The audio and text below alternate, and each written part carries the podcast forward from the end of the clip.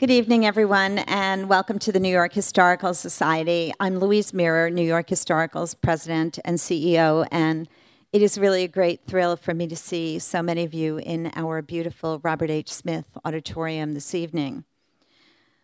Uh, I want to uh, make sure that all of you know that uh, now, in its final stages, is the final flight, which is um, the last in our three part series of exhibitions of Audubon's complete flock, all 435 of the watercolors that were made in advance of Birds of America that the New York Historical Society owns. So I hope you will return uh, during regular museum hours to see this marvelous exhibition. Uh, also on view is Lincoln and the Jews through June 7th, an exhibition that is really quite uh, novel, even for those who know a lot about Lincoln. Tonight's program, The Law of the Land, a grand tour of our constitutional republic, is a part of the Bonnie and Richard Reiss lecture in constitutional history and law. I'd like to thank Rick and Bonnie Reiss from the bottom of my heart for this new series, which means so much to us. Uh, Rick, of course, is vice chair of our board, um, a great trustee, and together the two of them have really made a difference in our ability to convey the importance of constitutional law and history to all of you and to the wider public. So thank you so much, Bonnie and Rick.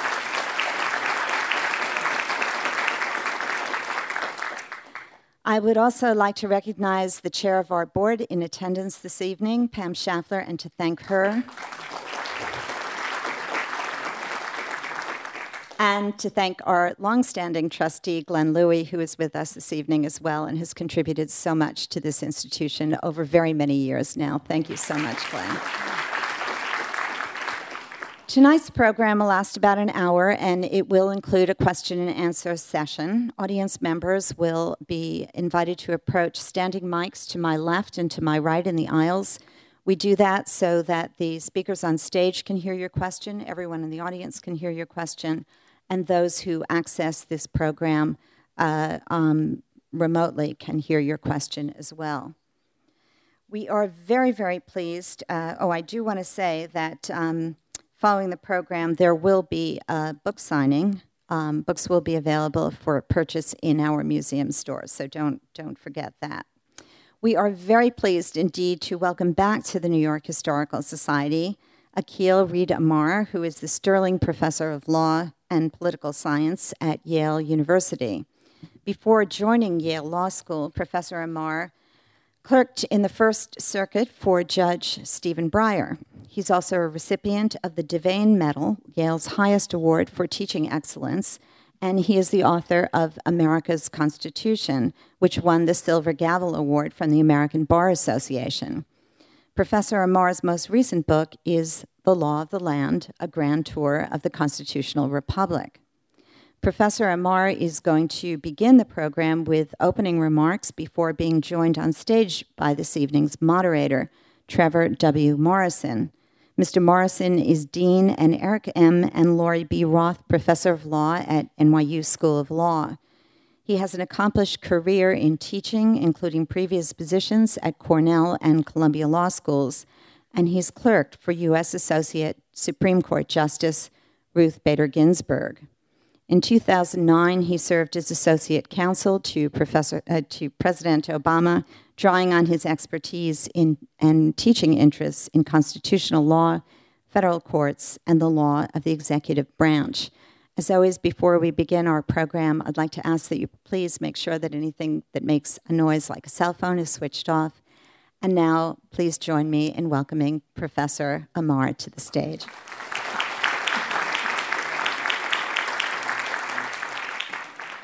Well, thank you very much, Louise. Thank you very much to the Reiss family. Thanks, as always, to Dale Gregory uh, for putting on these great programs. Uh, nice to see you, Pam. Nice to see all of you. This is, this is, I think, one of my favorite places in the world. I love coming back again and again to be with you because um, I write basically for you. I close my eyes and I try to think about what an audience like this wants to know and needs to know about the American Constitutional Project.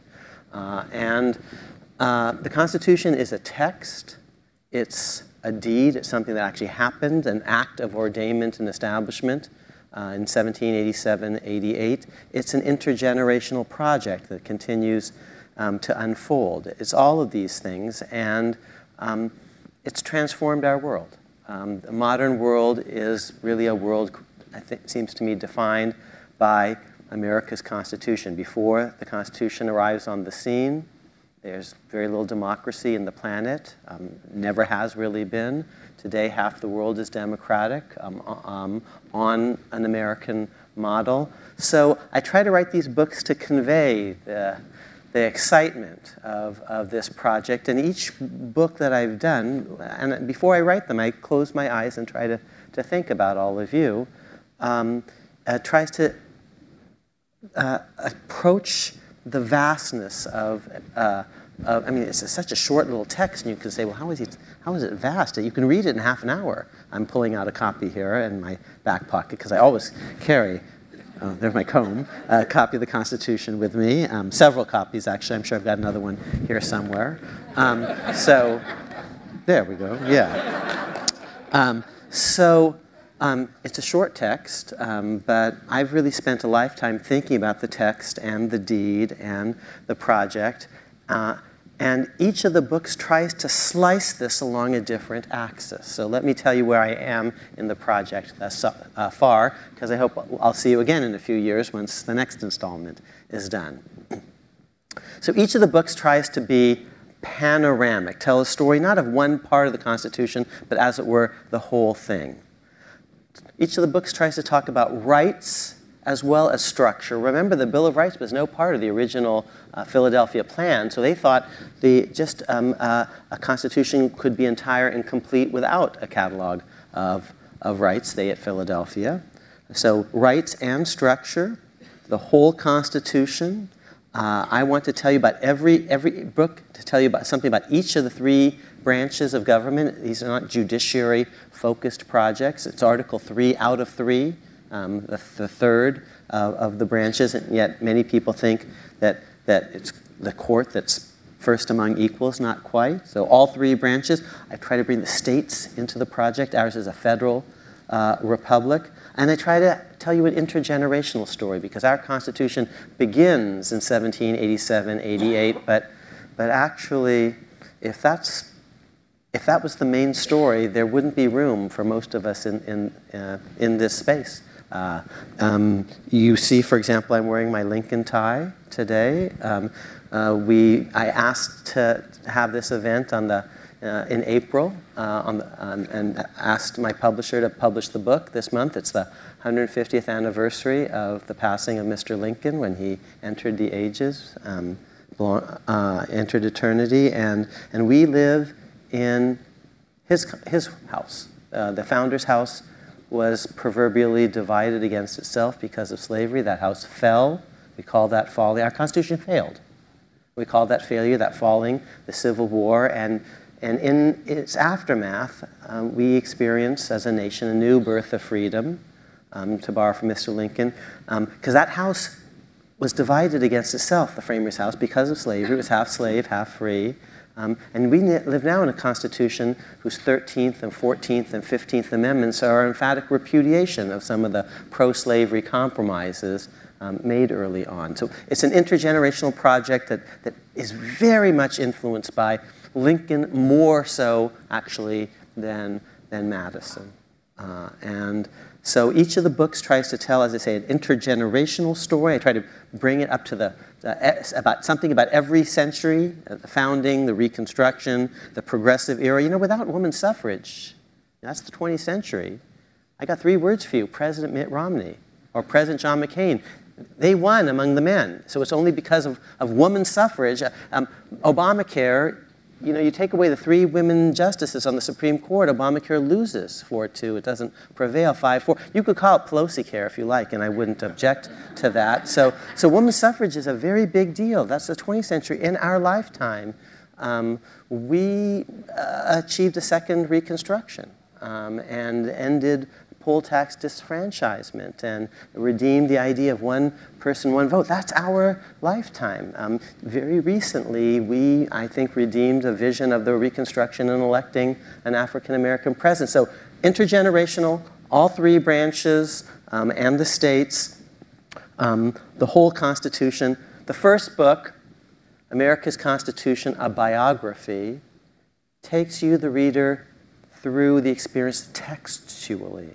We start with the preamble, popular sovereignty, we the people putting the thing to a vote, allowing more people to vote than had ever been allowed to vote on anything before in human history, how they and their posterity would be governed up and down a continent. Pretty amazing. Just one sentence. We, the people, do ordain and establish this Constitution. So that's the first chapter, and then I take you through this text textually. It's well organized, this text, unlike the Articles of Confederation. The legislature first among equals, not the judiciary. Um, the legislature, Article 1, Article 2, the executive branch, Article 3, the judiciary. You see, elected people are, presidents, for example, are supposed to pick justices. Justices aren't supposed to pick presidents, but see Bush versus Gore. There's a, there's a democratic pyramid from the founding, the, lots of people involved.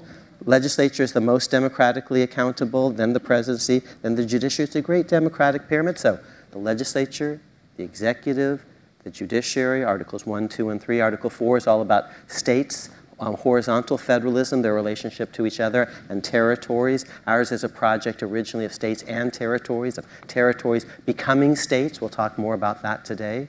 Um, that's very much Lincoln's experience. And for the founders, states created the Union, but for Lincoln, the Union created the states, places like Indiana and Illinois. And his was a different vision of this relationship. So, the preamble, Articles 1, 2, 3, three branches. Article 4, the states. Articles 5, 6, and 7 are about constitutional supremacy, uh, how we amend the Constitution, and it's especially hard because it was hard to adopt, and so it should be hard to amend.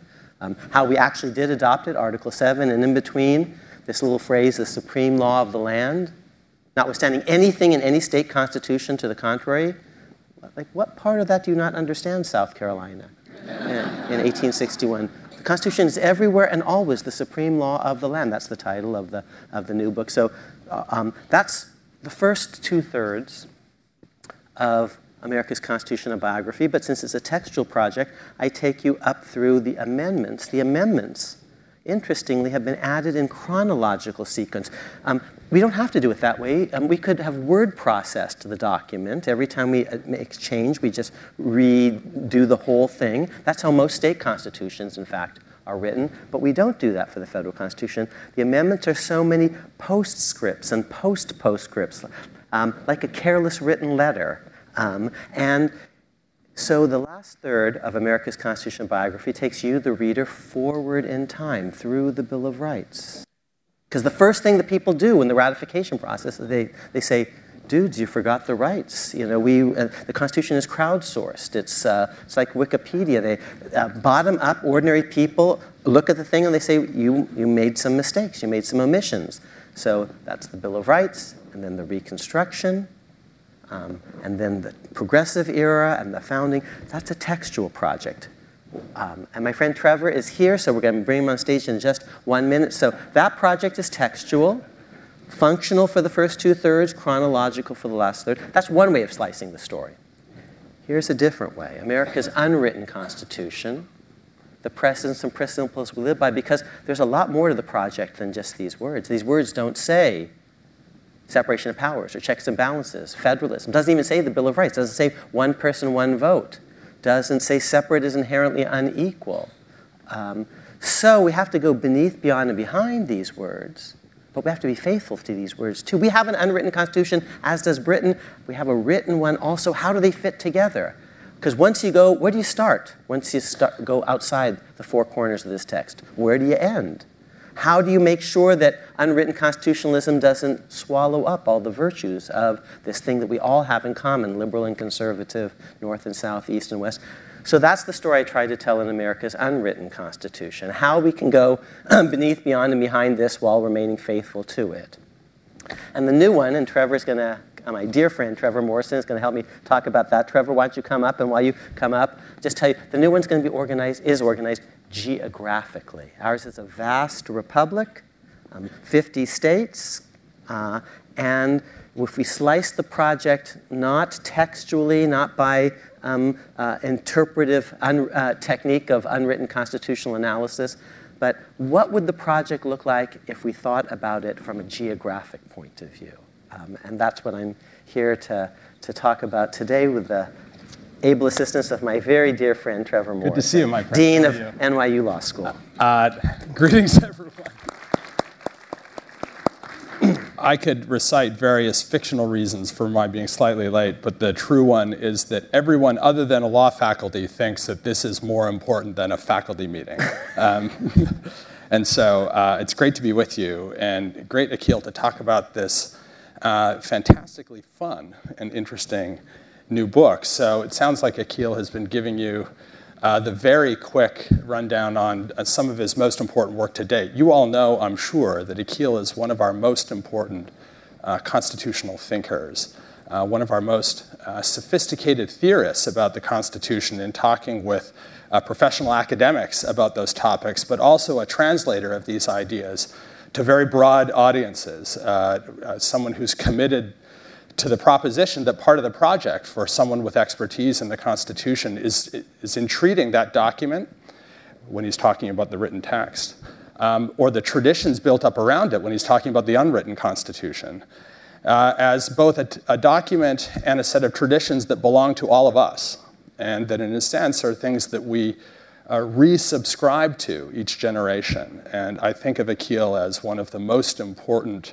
uh, articulators of those ideas to audiences of great sophistication that go beyond the halls of the law schools, places where, where uh, people like Akhil and I work. And this new book then adds another look at it. Akhil, when you and I were talking the other day, you said this is, in a sense, like a Canterbury Tales version of constitutional law, because each chapter, in many ways, stands on its own. Um, each provides uh, an aspect or a view on our constitutional traditions. It tells a constitutional story, and it uses uh, states as organizing characters mm-hmm. almost in the story. Yes, so in the preface, uh, you say each chapter tells a national story about the American constitutional system, but does so through the window of an individual state, with particular attention to some person, case, idea, or event closely associated with that specific state or the broader region of which the state is a part.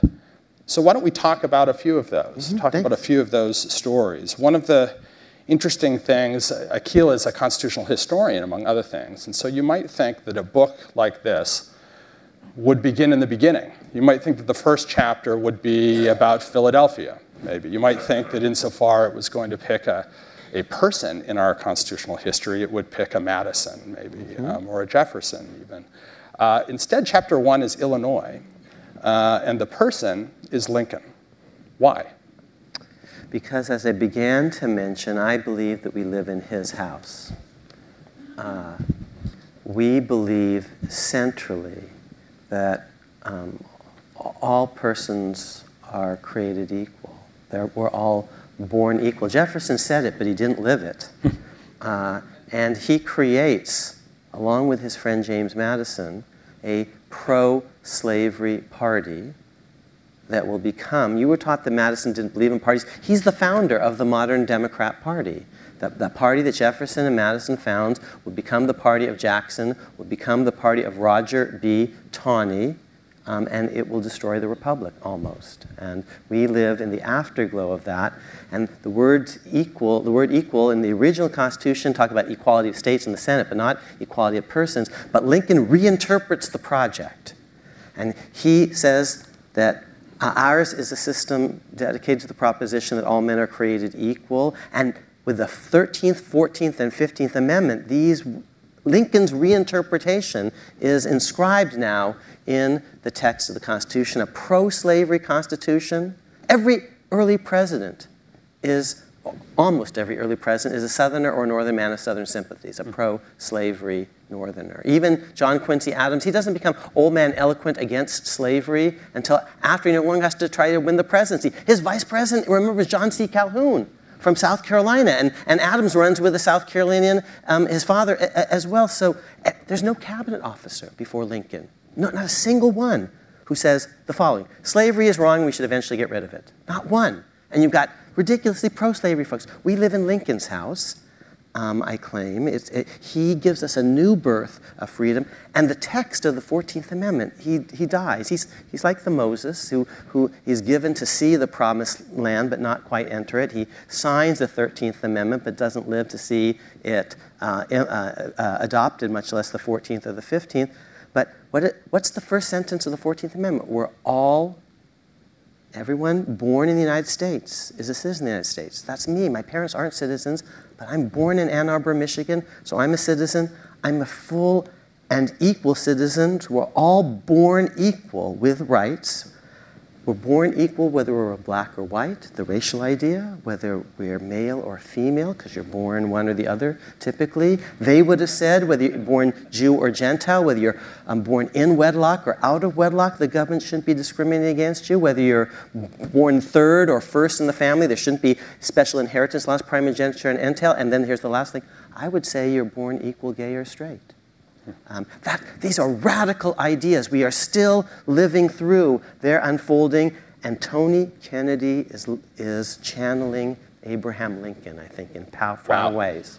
Well, we'll come to Tony Kennedy. Um, the, the account of union that you give us through Lincoln, the conception of, of union that he articulates and that you, that you elaborate the articulation of is, you say in one point, unionism with a Midwestern accent. That is, you bring us back to Illinois and you trace aspects of his thinking of, of, the, of the constitutional union that he knew would be rearticulated in some way yeah. through the Reconstruction Amendments, even though, as you say, he didn't live to see it. Um, what are the components of unionism with a Midwestern accent Good. as opposed to a Northeastern accent? So let me take one step back because before you came, I mentioned that I thought judges were third out of three in the Constitution. Um, and that presidents are supposed to pick judges and not vice versa. Um, you so you were, talked about Bush versus Gore. And there's a chapter on Bush versus Gore in this one. That's my Florida chapter. But if, if we played a free association game and I said, name the most important constitutional decision ever, many of you, you would say Marbury versus Madison, because that's what you were taught. And Marbury versus Madison is not only not the most important constitutional decision, it's, uh, it's barely makes my top 10, and it's not even the most important constitutional decision of 1803. and here's what is. Because I didn't say constitutional case, and judges aren't where it's at in the founding. And you know the answer. The answer is the Louisiana Purchase, because that doubles the landmass of America and makes sure that, that Britain's never going to be able to reconquer us. Presidents make hugely important constitutional decisions, the two biggest in America. We wouldn't be America, I believe, if Abraham Lincoln unilaterally hadn't resisted unilateral secession, state secession by force of arms. And, and if Roger Taney had been able to make that call, he would have um, overruled it and the decision to issue the Emancipation Proclamation. Those are the two biggest. So, the, going back to your first question, and then I'll tell you what his theory was. The biggest constitutional decisions that have been made were made by Lincoln, not any court, and unilaterally so, to resist secession and to free the slaves. And this is a Midwestern guy. He believes, for example, that the Union created the states. Now, Robert E. Lee would never think that. He's a Virginian all the way down. The Lees have been in Virginia from the 1620s on. um, uh, Virginia's been up and running for 150 years before the Declaration of Independence. It's crazy to think that, that um, the, uh, the Union created the states. Virginia created the Union, but if you're Abe Lincoln, you're not Virginian all the way down. You're born in Kentucky. Your dad's from Virginia. Your grandfather's from Pennsylvania. Before that, you think um, the family comes from New England, although you're not even quite sure what state. You move to Indiana as a young boy, then to Illinois. You're an American.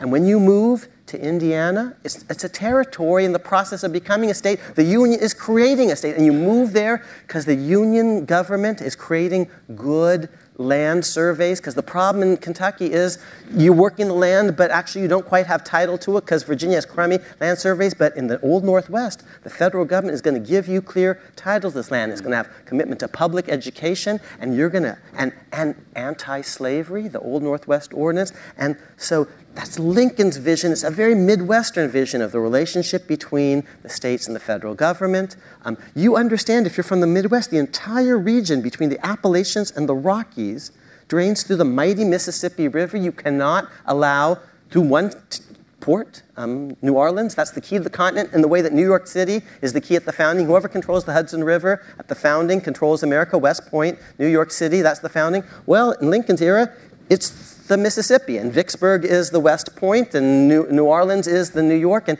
you cannot allow a foreign power to have an economic stranglehold over that entire region. You have to float your goods to market. There is no geographically defensible border between the land of cotton and the land of corn. If you're a Midwest person, it's like totally flat. And if you don't do this, you see, if you let the South go, just, I know it's science fiction, then in the 1940s, a white supremacy Aryan regime rely, uh, allies with Adolf Hitler, and we are all speaking German today. Okay? It's a geostrategic vision very much influenced by the Mississippi River and the Midwest, and his idea that the Union creates states, and the deep idea of the Northwest is this territory should be free soil. The language of the Northwest Ordinance is word for word for word inscribed in the only amendment that Lincoln lives to sign, the 13th Amendment. Mm-hmm. So to understand Lincoln is to understand Illinois in some ways and vice versa. And we are now all living in the land of Lincoln in some very big way. So do you go so far as to say then that, because I think you say in the book, that Lincoln is wrong that the Union created the states. Yeah, um, I, I, have a slightly different view. Um, but, but He's right on the big point no unilateral secession. You know, what part of supreme law of the land don't you understand? Here's, and he makes the textual point, because he's a, he's a brilliant lawyer. This is a guy who has less than a year's formal education in his entire life, and he has a steel trap mind. And I'm trying to understand why he says this thing that's, you know, I think uh, that the Union created the states that I'm not sure I would subscribe to, but you don't need that argument. He's got a functional geostrategic argument that connects with the word land. He says, We all agreed that the guns would be, we, would spend our blood and treasure to point those guns in Fort Sumter against the Brits. And we never would have supported the idea that people in that one little locality can unilaterally turn them around into our bellies. We, um, if that, people don't like it, they can leave. They can't take the land and waters with them. And here's one point that, that I think is just key because if you ever meet someone you know, who disagrees with that, just ask them a very simple question. Because remember how difficult it was to get the Constitution ratified. Here in New York, it's 30 to 27 in the Poughkeepsie mm. Convention. You know, and, and North Carolina says no first time around, and Rhode Island says no. It's a very hard sell. If states had a right to secede, if there were a money back guarantee, don't you think they would have said so? and yet, None, never in this entire year long conversation that generated the Constitution did any Federalist ever say, Why don't you try it? You know, if you don't like it, you can leave. they say in the Federalist 10, the union, 11, the union must be strict and indissoluble. Here's a letter that James Madison writes to the Poughkeepsie Convention that's read aloud by Alexander Hamilton when the eyes of the world are focused on New York, because it's all coming down to New York in a way that the eyes of the world were focused on the Iranian negotiations just a couple of weeks ago. We're all like, what's going to happen? So is New York going to say yes or no? Because if New York says no, don't know if the thing works.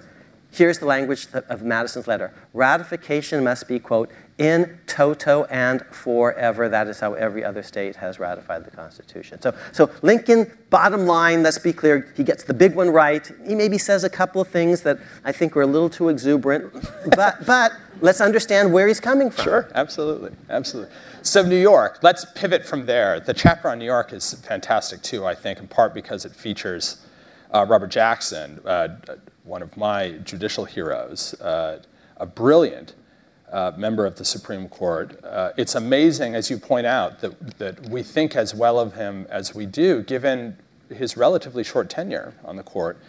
And even more amazing. 12 you, years total. Right.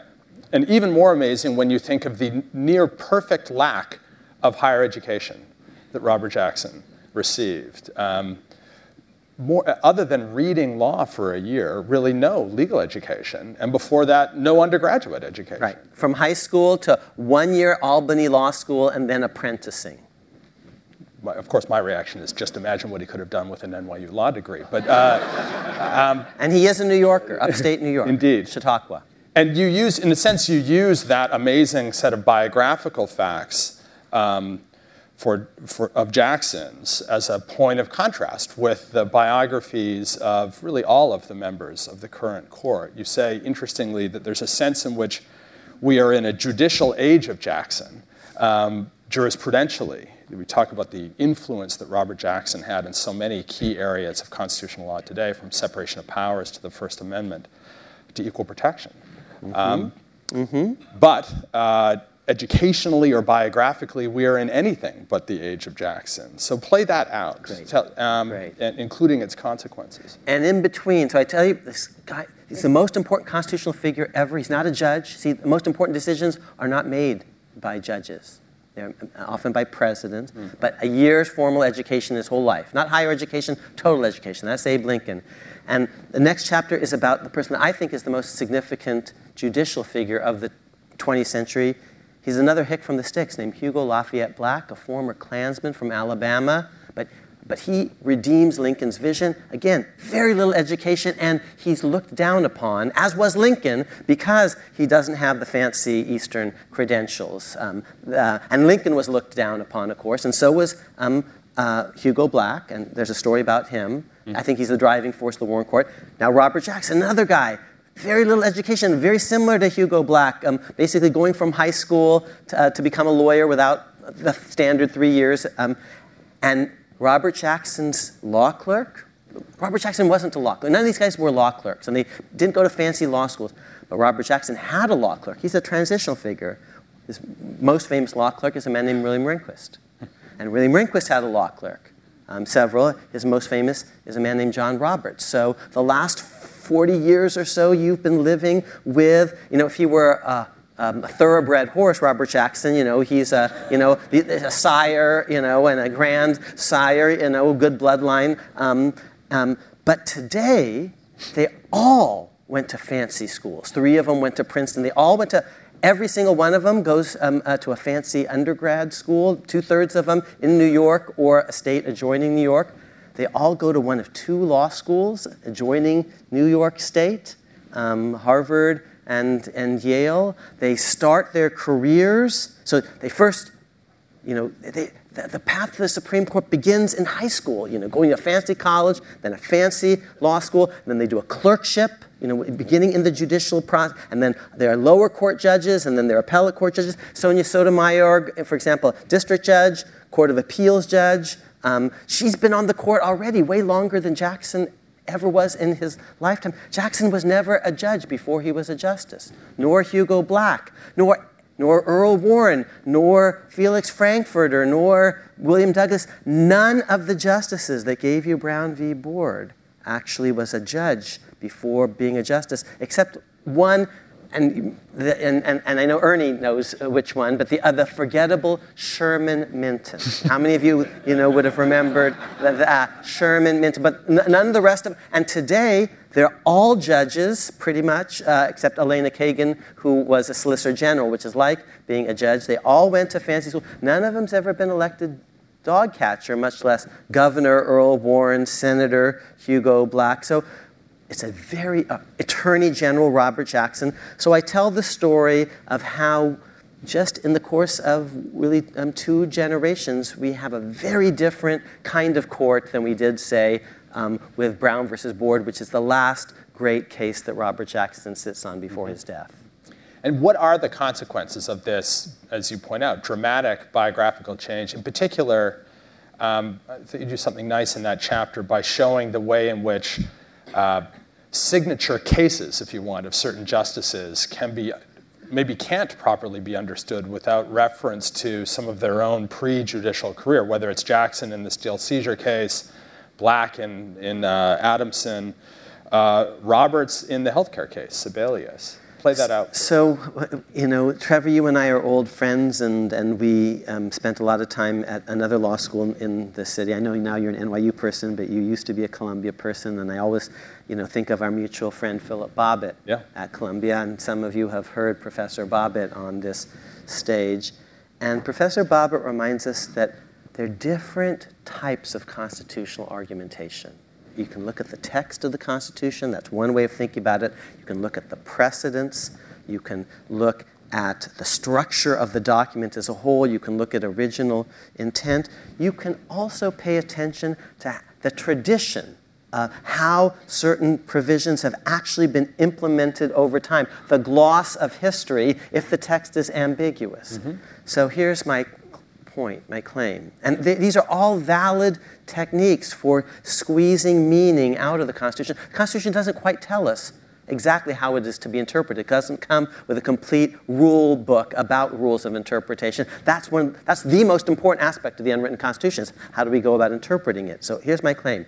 If you're a lower court judge, then what you know is precedent because you're, you're following Supreme Court precedent every day, and that's the world in which you live in, and, and that's useful.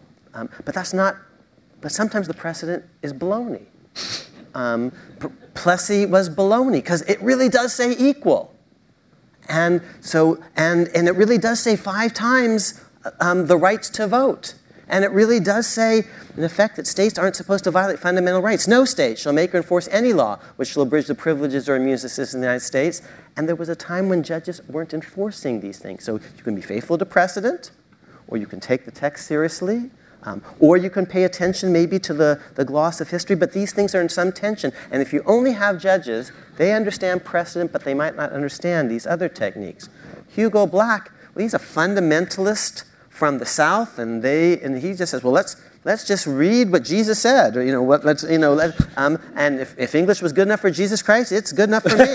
um, and and, um, and that's a fundamentalist Southern tradition. It's not so different than Clarence Thomas, who's a conservative, not a liberal, but from the Southland. So Hugo Black is not a judge, and he actually uses text in brilliant ways because he's coming from a textualist tradition rather than um, a lower court uh, perch. Robert Jackson isn't a textualist. He's not um, a, a, precedent person. In one of his greatest decisions, the Youngstown Steel seizure case, he says, I know a little bit about executive power because I advised a president at a very, you know, in, in time of, of great crisis. He was Attorney General of the United States. And the text of the Constitution, it doesn't, doesn't tell us enough about Article 2. It's very, you know, what, what, what's executive power and where does it end?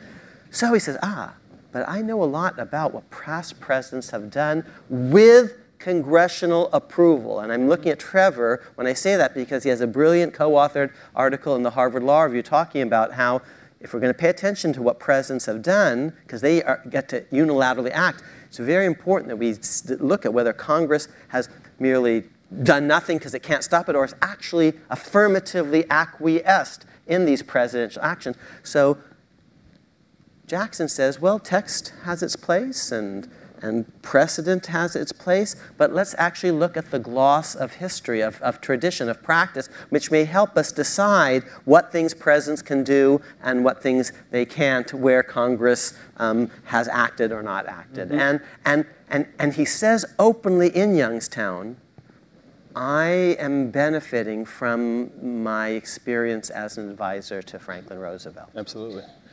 How do you think the current court would behave differently on any of the cases now before it or recently decided by the court if, if it had former elected officials among uh, its members? Well, um, there's, there, uh, let me take three cases. There's the Obamacare case.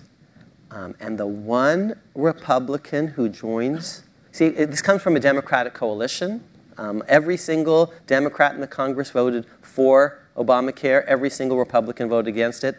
That's the same lineup as the 14th Amendment, with the parties reversed. Every single congressional Republican, except one, voted for the 14th Amendment. Every single congressional Democrat voted against it. You know, and the Republican Party then was the party of the North, and the Democrats are the party of, of the South. So today, it's just the, the, the, the Lincoln's the party of Lincoln in name is the Republicans, but in fact is you know this tall, skinny lawyer from Illinois, um, it's the Democrat Party. Um, um, so, so, uh, so, the Demo- so the Democrat appointees on the court, they get Obamacare. They understand what the Democrats are doing. So four votes are there. But you needed a fifth. And the only one that you got was a guy, John Roberts, who actually had spent some time in the executive branch. He understood the tax power. If you, if you work in the executive branch, and you did, you understand how important the tax power is. Um, and Roberts had more experience working um, for the executive branch. Tony Kennedy never worked for the executive branch. He did other things. So he maybe, just by temperament and training, is not as inclined as Roberts was to, to pay attention to the tax authority. What are the two big cases this term? Well, one, Obamacare again, and if you read, it's a case called uh, Burwell and King, and if you read the text, you could say, well, they didn't say quite the sensible thing. Oh, okay. Um, and so let's um, um, uh, unravel Obamacare because you didn't say Simon Says, you didn't say Mother May I, and textualists might do that. But maybe, you know, some, if folks had been congressional staffers or been congresspersons, they might be particularly attentive to what Congress thought these words meant, what the Congressional Budget Office thought they meant, what the staffers thought they meant, what the administrative agency tasked with implementing thought it meant. But none of them have really uh, um, as much background as in the uh, as in the Brown era. I'm still very cautiously optimistic that John Roberts will see it because he uh, has a little bit more of that. The other one in King and Burwell. In King yeah, versus yeah. Burwell, yeah. You heard it here first. Um, uh, you know, fingers crossed. um, and uh, on uh, same-sex marriage, we don't have a Hugo Black on the court who's thought deeply about what the 14th Amendment's deepest principle. See, if you're from the Southland, the 14th Amendment you know, Faulkner says, you know, the, um, the past isn't dead, you know, it's not even past. Uh, Requiem for a Nun. And, and in the South, they, pay, they know the Civil War like more than we in the North, because when you lose a war, it's, um, it, it's, it's all around you. And, and so, so Hugo Black spends years thinking deeply about the 14th Amendment, what its vision is. It says we're all born equal. We're, you know, well, does that mean born equal gay and straight, given new scientific understandings of the deep nature of sexual orientation? We don't have anyone quite like that on the court. Um, I do think that Tony Kennedy, even though he doesn't bring a textual and historical expertise the way Black did, does bring some sensibilities that are interesting. And we can talk about that. Um, sure. two words, they're Northern California.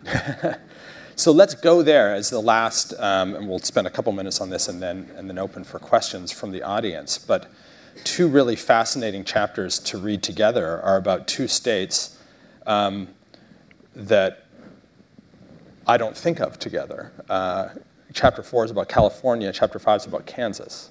Uh, California is, is, in a sense, about Anthony Kennedy. Yes. Um, about uh, this northern central Californian, as you say, um, and, a, and, a, series of cases where he either wrote the decisive opinion or a concurring opinion by him became very, very influential, including a Romer against Evans, one of the most important uh, modern gay rights cases. Certainly one of the uh, jurisprudential fonts um, that uh, helped produce the Lawrence versus Texas decision, which he also wrote in the next decade and could well prove to be very important in this term's same sex marriage case mm-hmm. as well. And then the Kansas chapter. And Windsor, too. Sure, absolutely, Windsor, yeah. Uh, so that's the court's first uh, grappling with the question of same sex marriage, of course, but not going to the point of finding a constitutional right uh, to have a state solemnize uh, same sex unions as marriages if, if that state solemnizes uh, heterosexual unions. And that question really is the one before the court this year. Yeah.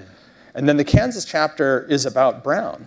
Um, and, and about the, in many ways, a, a set of meditations on uh, deep political divisions and their interaction with deep principles of equality. And the chapter ends then with translating the Brown equality question into uh, the gay rights and gay marriage equality question. So take us across those two. If one posits, as many might, that Justice Kennedy could be a decisive vote in the same sex marriage case, then we need to think of him as a Californian and a Kansan in a way for these. So, um, one party controls the coasts and the other party controls the center. Uh, uh, and um, you look at um, um, there are four justices, uh, Democrat appointees. That's the party that controls the coasts, and they're, um, I think, going to be in favor of same-sex marriage. Now, isn't it interesting that the one Republican appointee, who I think is most inclined to support them, grows up in Northern California, um, grows up in Sacramento, and the, who's the governor of, of the state when young Tony Kennedy is growing up? It's Earl Warren, as in the Warren Court who visits the Kennedy household on occasion, and Kennedy looks up to him. He's a, he's a legislative page as a kid, and, and Warren visits his household as a dinner guest, and, and Earl Warren is a Lincoln Republican. There used to be such folk. Um, and there's a realignment after 1965. There are not very few Lincoln or Repu- Rockefeller Republicans left. And, and we could talk, in, just in a nutshell, um, uh, Republicans and Democrats both support Voting Rights Act, but when that happens, Blacks in the South joined the Democrat Party. They pushed the Democrat Party to the left. Conservative whites in the South joined the Republican Party. They pushed the Republican Party to the right. They pushed Northeastern Republicans out of the party, the Lincoln Chaffees, the Arlen Specters, the Jim Jeffords. On the court, that would be people like David Souter and John Paul Stevens and uh, Harry Blackmun, Northern Republicans. And the last vestige is Tony Kennedy. So he's, he's part Ronald Reagan, part Earl Warren, he's sort of both. Um, but, but if you're from Northern California, you get it on alternative lifestyles and gay rights. And he's the one who gets it the most. I grew up right down the road from Justice Kennedy. And, um, and um, so, and in Kansas, well, this is interesting. Um, the pattern of, um, if you look at a map in 1854, South is very bad on, on race relations. And Kansas is on the wrong side. It's bleeding. You know, it's the Midwest. And certain geographic patterns of immigration come up from Texas into Kansas. 1854, bleeding Kansas, that's um, uh, John Brown. Now, 1954, different Brown. Okay, Linda Brown and the family, and Kansas is on the wrong side. It's actually allied with the, the Southland on segregation, de jure segregation. Just look at a map about which states are doing same sex marriage and which aren't today. It's a very similar map to 1854 and 1954, a different equality issue. Um, uh, you look at the, the, the, the coalition that um, elected Barack Obama geographically is the same as Lincoln's. Lincoln, Obama wins the same states Lincoln wins, plus or minus, loses the same states Lincoln loses. That wasn't true of Bill Clinton, who wins southern states. That wasn't true of Jimmy Carter, who wins southern states. That, that um, in the last, um, so, so there are these interesting geographic patterns on the court in the country. I'll give you one final geographic pattern in the country, and then, so before the 1850s, um, the South and the North pretty much both, um, eh, the, the winning presidents win in both South and North before the 1850s. And in the 1850s, the South and the North are voting for different people for president. And, and in Lincoln, Lincoln gets zero popular votes south of Virginia. The, the polarization is complete. And that's going to lead to that geographic polarization leads to a political polarization. Every Democrat opposes the 14th Amendment, every Republican but one supports it. Now, our lifetime. Um, Ronald Reagan wins in North and South, and so does Jimmy Carter, and so does Dwight Eisenhower. But in the last six presidential elections, the South and the North have. This is before Obama comes along. You know, don't blame him for the polarization. Don't blame Lincoln. They're, they're inheriting this. So um, Last six presidential elections, the South and the North have voted for different folks. We're having same sort of political polarization. And we're debating big issues. So in the court, like the meaning of equality, I think they're very reminiscent of the issues of equality of the 1860s. And politically, there's some very interesting um, uh, alignments. So I, I, the book talks a lot about the Electoral College. We're, we do not pick people nationally. We pick them state by state and it tries to tell the story of specific states and why they're spe- Florida, Ohio, and Texas in this story. So there, there are patterns. History doesn't repeat itself, but it rhymes. That's fantastic. So we have a few minutes for questions from all of you. Um, if you'd like to ask a question, please approach one of these two mics in the, in the aisles. And uh, here are ground rules. Uh, before asking your question, please tell us your name. And I'll say the same thing that I say when I moderate faculty workshops, which is please ask one question um, with, with not multiple subparts. um, and there are staff members here on hand as well to assist you. Why don't we start here? Yes. Hi, Dr. Amar. Aaron Hall from Greenwich High School. Yes, Good I've been see you talking about you. Uh, Are you guys going to um, We the People? Yeah, Uh, this weekend. This is a high school teacher from Greenwich, Connecticut. Year after year after year, he plows in the vineyards to actually communicate civics to kids. Um, and he has a brilliant kids year after year. And, and his team won Connecticut, and they're going to Washington, D.C. on Friday. Congratulations once again. Thank again. you so much. Fantastic. Thank you. Uh, so, Dr. Amar, uh, my Thank you. daughter, my daughter was uh, six at the time of Newtown, and I grew up in Newton, Kansas, where Governor Brownback recently signed a law allowing unpermitted universal concealed carry for all 21-year-olds.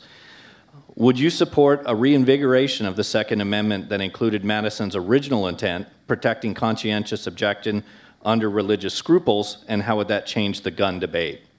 So Newtown is very personal for me. Um, my kids have a tutor. His name is Tim Napolitano. He tutors one other family.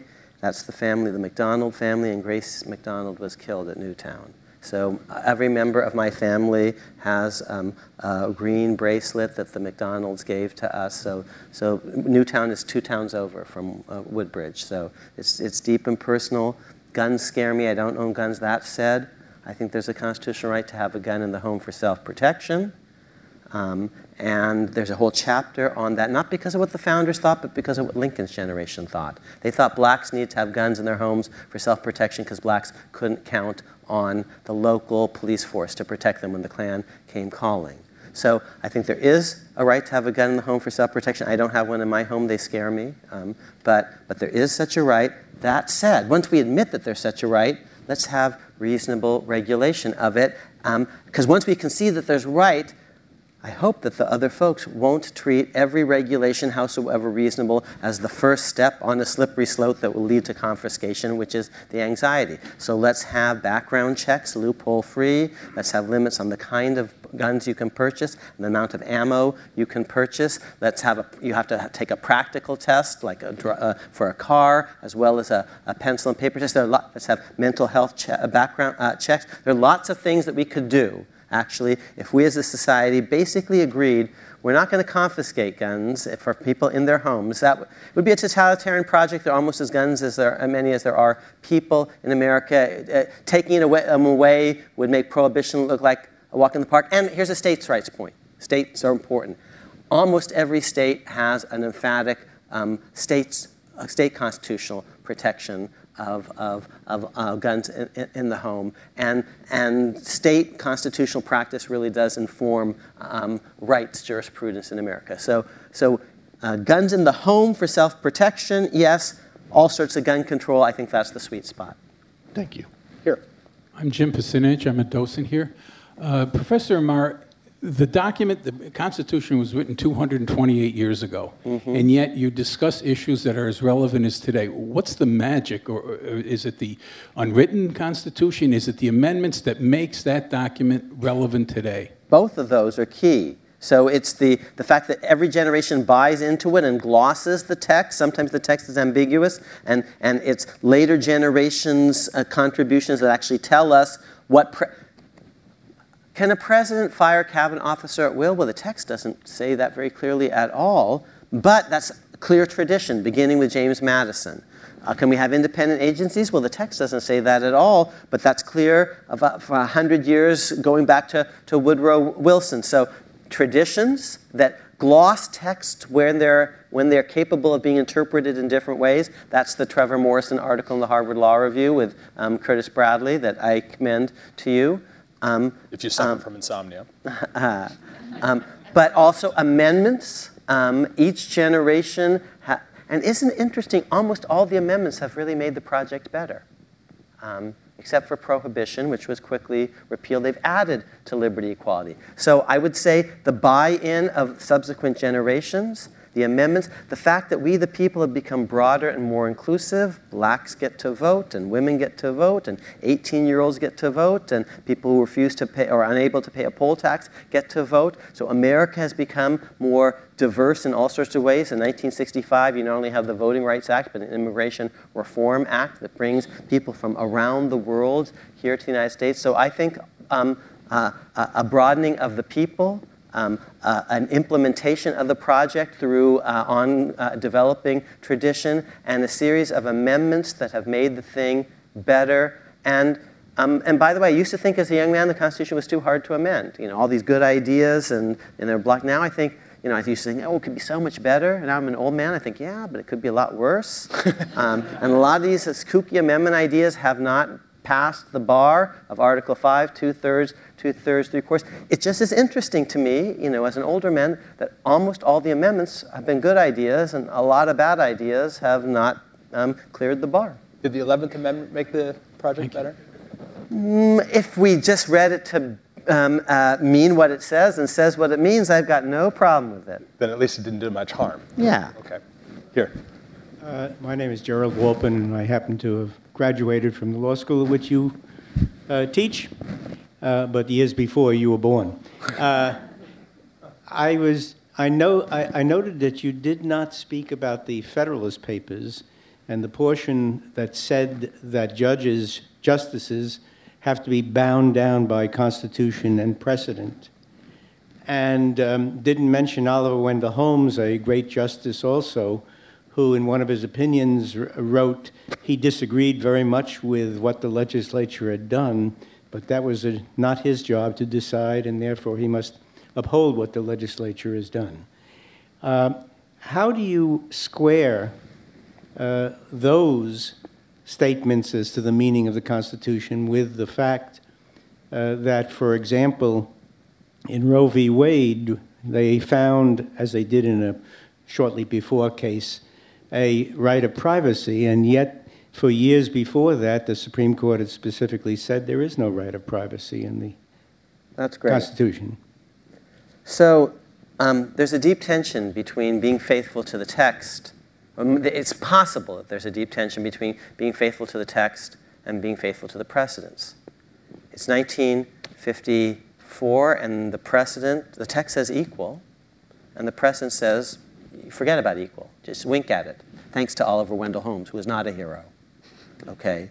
And the text says states are supposed to follow fundamental rights, and the precedents aren't following fundamental rights. And the text says four times they're going to add another one, right to vote, and they're not enforcing the right to vote. And the text says freedom of speech and of the press, and they're actually not enforcing that. And the text says criminal defendants have rights of counsel, and they're not quite enforcing that for indigent defendants. Um, so there can be a deep tension. My chapter um, in an earlier book, America's Unwritten Constitution, I, in chapters four and five, tell you, especially five, what you do when the precedents say one thing and the text says another. And in general, I think you follow the text, um, but there are a few exceptions to that. Um, but I try to explore, explore, that tension. That's chapter five of America's unwritten constitution. um, I can't go into all the details now, but, but um, chapter two of this book tells the story of the great Hugo Black because today, happily, we live in a world where the text and the precedents are in much greater alignment and that chapter tells you that Holmes was an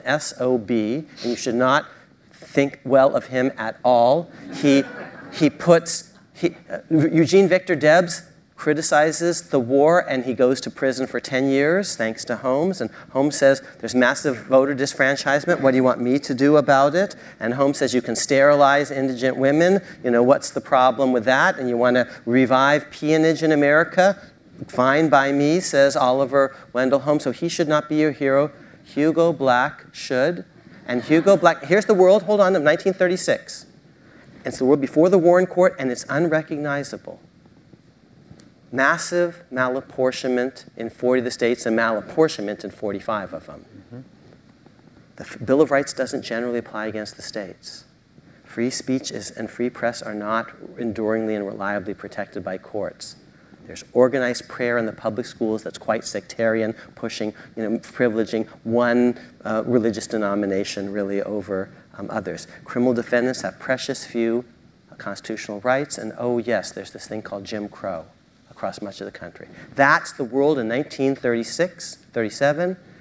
Hugo Lafayette Black, this former Klansman from Alabama, comes on the court, and he's going to persuade Earl Warren and Bill Brennan to change all of that a Northerner, a Southerner, and a Westerner and they're going to give us the modern court in which today, actually, all the justices basically believe in these six things Bill of Rights against the states. That includes the Second Amendment, the conservatives say, one person, one vote. Oh, that means Bush versus Gore, too, the conservatives say. Free speech, oh, that's Citizens United, the conservatives say. But they're buying into all these things. Um, and you live in a world now where precedent and text cohere much better than they ever did before, thanks to Hugo Black, who doesn't get the credit because he didn't go to Harvard like Oliver Wendell Holmes. He's a hick from the sticks, um, as was Lincoln, and we live in their house. Akhil, uh, born in California, teaching in Connecticut, here with us in New York, urging us all to take an Alabaman as our hero. That's an American story, if anything is. Thank you so much. Uh, this has been a terrific.